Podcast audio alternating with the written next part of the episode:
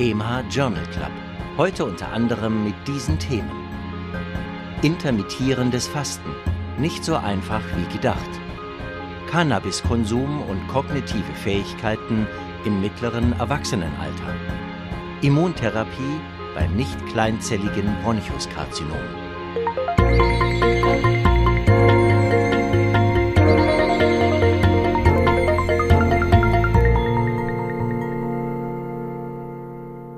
Liebe Hörerinnen, liebe Hörer, herzlich willkommen zu einer neuen Folge des EMH Journal Club. Ich freue mich, dass Sie mit dabei sind. Ich bin Nadja Petschinska, ich moderiere und produziere diesen Podcast. Auch mit dabei sind Professor Dr. Reto Krapf. Er schreibt die Studienzusammenfassung und kommentiert sie hier auch gleich für Sie. Und unser Sprecher Christian Heller, er spricht die Studienfacts.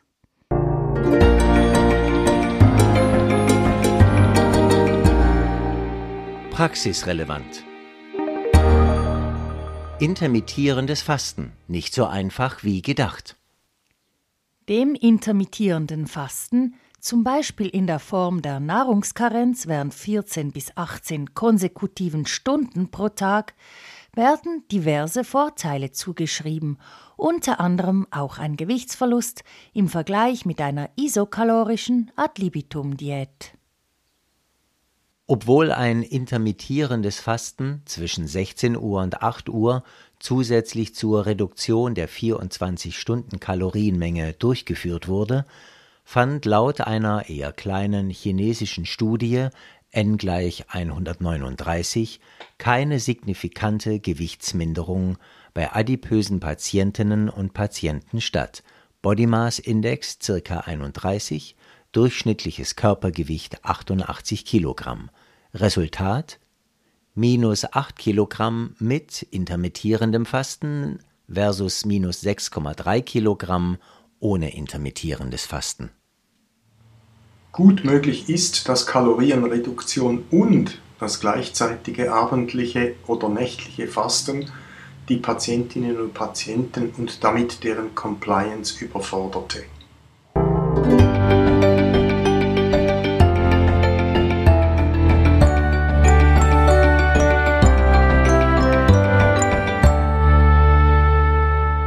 Chirurgisches Mindestvolumen beim primären Hyperparathyreoidismus. Auch beim Hyperparathyreoidismus besteht Evidenz, dass die Zahl der operativen Eingriffe pro Operateur positiv mit der Prognose assoziiert ist. In einem föderalistisch organisierten Gesundheitswesen wie dem schweizerischen interessiert vielleicht auch, welches die minimale Fallzahl für eine gute Qualität sein sollte. Laut einer britischen Studie, die als primären Endpunkt die Zahl der Reoperationen innerhalb des ersten postoperativen Jahres untersuchte, wird diese Zahl auf mindestens 20 pro Jahr berechnet die Studie schloss fast 17.500 Patientinnen und Patienten ein, zu 79 Prozent Frauen. Typische weibliche Prädilektion beim Hyperparathyreoidismus. Neben der Angabe einer minimalen Fallzahl wurde auch die oben erwähnte positive Korrelation zwischen Fallzahlen und postoperativer Prognose bestätigt eine Zentralisierung der operativen Tätigkeit sollte in der Schweiz nicht, wie es von den Autoren für Großbritannien befürchtet wird, zu längeren Wartefristen oder generell beschränktem Zugang zur operativen Option führen. Allerdings ist grundsätzlich denkbar, dass zum Erhalt der Fallzahlen im Graubereich des chirurgischen Indikationenbereichs, der bei dieser Erkrankung eben relativ groß ist, eine Verschiebung zu liberaleren Indikationen stattfinden könnte.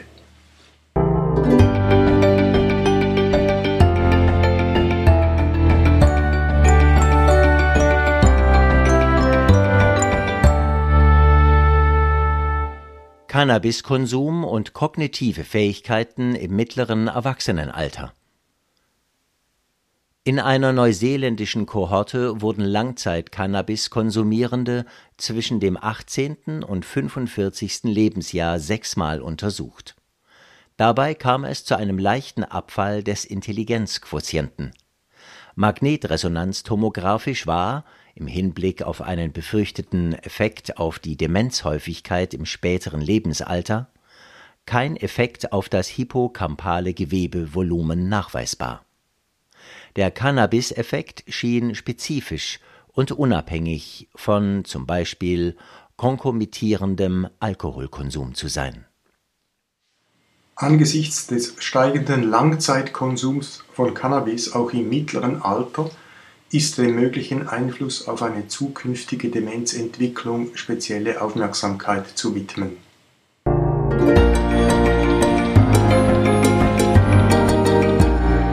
Neues aus der Biologie.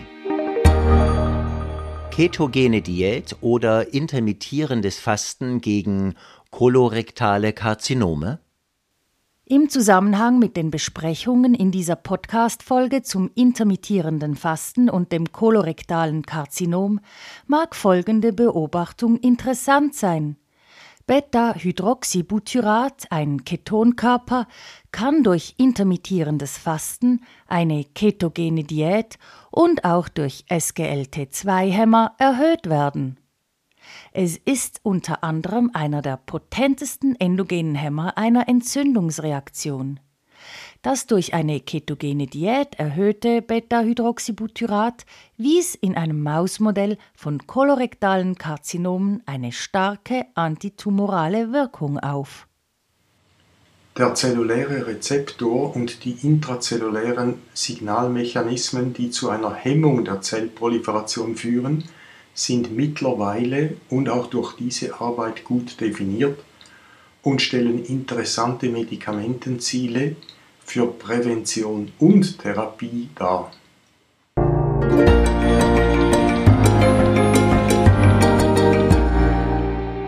Fokus auf. Heute wollen wir den Fokus auf das Early Onset kolorektale Karzinom richten.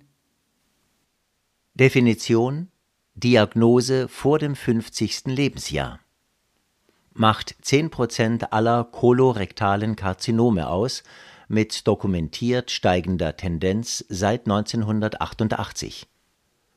Meist handelt es sich um Karzinome im Kolon descendens. Vermehrt fortgeschrittenere Tumorstadien im Vergleich zu Karzinomen, die nach dem 50. Lebensjahr diagnostiziert werden in einem Sechstel der Fälle findet man eine Keimbahnvariante (Mutation), davon sind die Hälfte sogenannte Lynch-Syndrome. Hören Sie dazu Was ist ein Lynch-Syndrom? die letzte Zusammenfassung dieses Podcasts.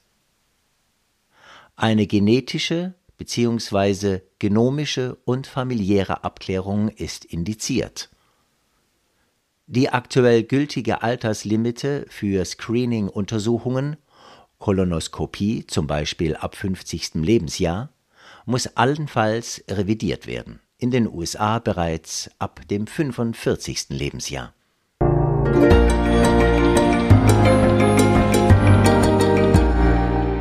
Das hat uns gefreut. Das tut so gut. Körperliche Berührung sofern als angenehm oder wohltuend empfunden, können wichtige emotionale Botschaften übermitteln und sind zur Überwindung sozialer Distanzen wichtig.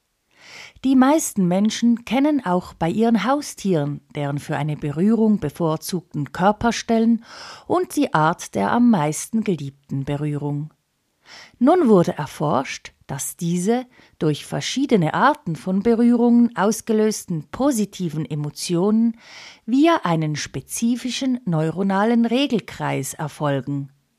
Sie werden durch afferente sensorische Neuronen und einen biochemisch detailliert erforschten Neurotransmittermechanismus auf spinaler Ebene vermittelt. Mäuse, bei denen man diesen Regelkreis ausschaltete, wiesen keine Prädilektionsstellen für eine Berührung mehr auf, während Schmerzempfindungen und auch etwa Pruritus unverändert blieben. Ein interessantes Medikamentenziel für die Wellnessmedizin, aber vielleicht auch für die palliative Pflege. Die involvierten Moleküle sind übrigens Prokinetizin 2 und sein gleichnamiger Rezeptor.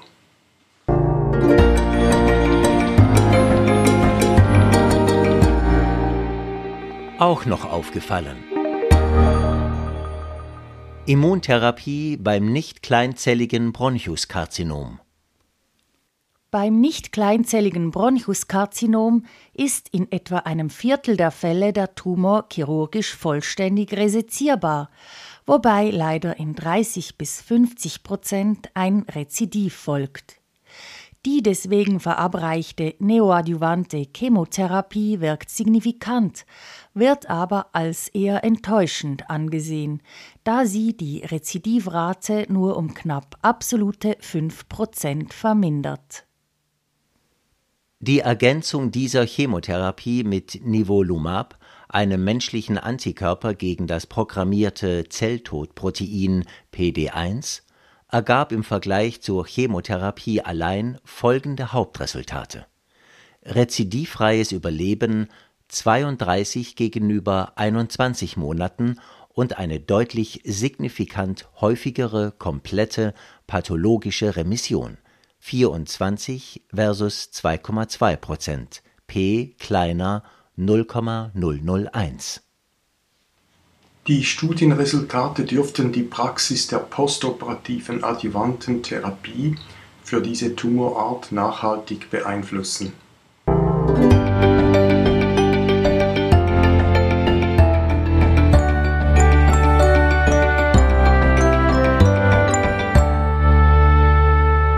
Normwerte für die Nierenfunktion bei gesunden Neugeborenen. Immer wieder ist eindrücklich festzustellen, wie eingeschränkt viele physiologische Reserven bei Geburt sind und wie schnell sie sich postnatal fast an die Niveaus erwachsener Personen annähern. So auch die Nierenfunktion, genauer die glomeruläre Filtrationsrate, abgekürzt GFR. Bei der Geburt beträgt die GFR durchschnittlich 20 Milliliter pro Minute pro 1,73 Quadratmeter Körperoberfläche und verdoppelt sich innerhalb von nur fünf Tagen. Nach vier Wochen liegt sie dann bereits bei etwa 60 Milliliter pro Minute pro 1,73 Quadratmeter Körperoberfläche. Diese Arbeit etabliert säuglingsspezifische Normwerte. In der Reifungsphase der Nierenfunktion sind die Neugeborenen speziell sensibel auf Dehydratation, weil mit der tiefen glomerulären Filtrationsrate auch eine eingeschränkte renale Konzentrationsfähigkeit einhergeht.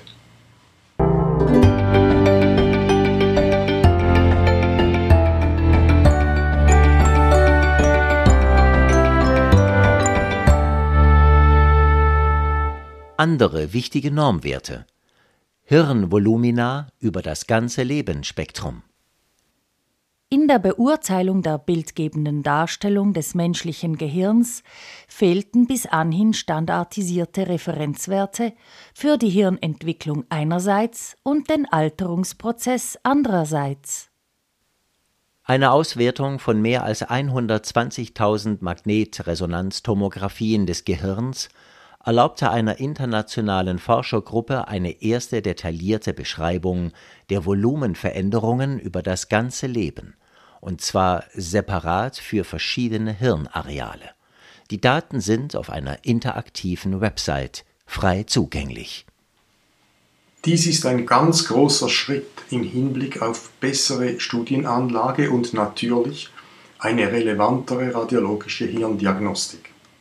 Die weitere Analyse dieser enormen Datenbasis lässt zusätzliche und differenziertere Schritte in dieser Richtung erwarten.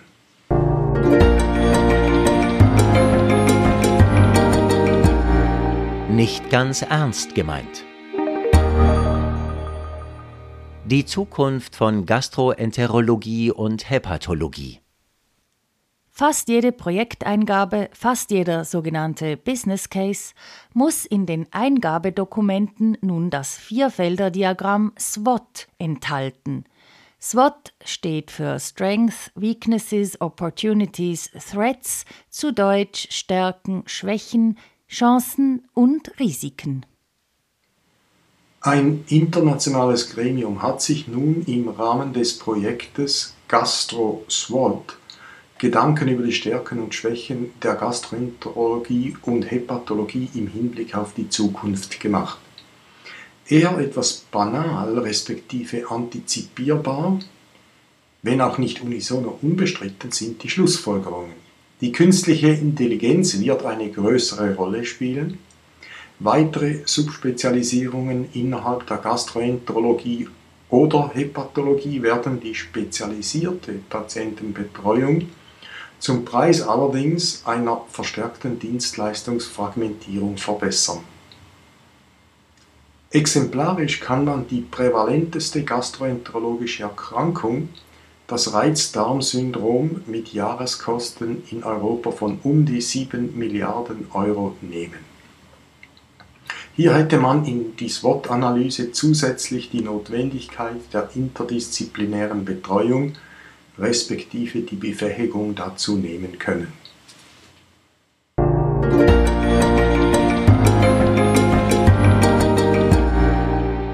Wussten Sie? Was ist ein Lynch-Syndrom?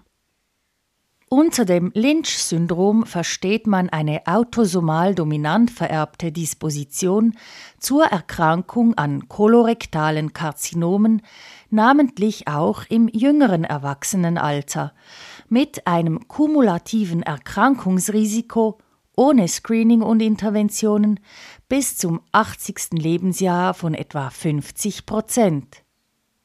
Das Syndrom wird auch als hereditäres kolorektales Karzinom ohne Polyposis bezeichnet. Genetisch liegen Mutationen in sogenannten Reparaturgenen, spezifisch in Mismatch-Repair-Genen vor.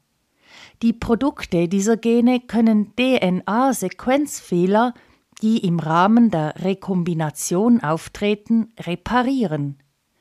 Entsprechend der generellen Bedeutung dieser Gene für die Behebung von DNA-Schäden können diese Patientinnen und Patienten leider zusätzlich noch an einer Vielzahl anderer Karzinome erkranken.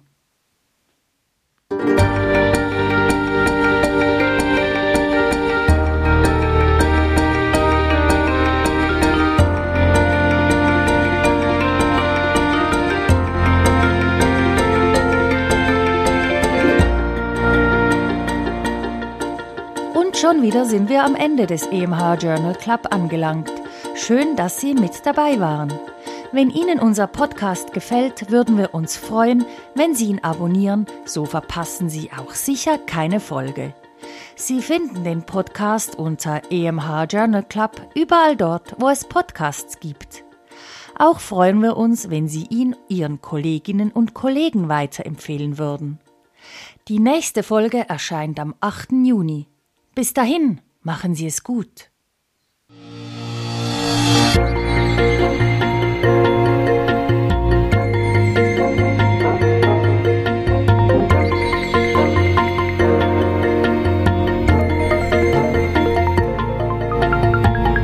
Sie hörten EMH Podcast, EMH Journal Club. Konzept, Textbearbeitung und Moderation Dr. Nadja Pitschinska.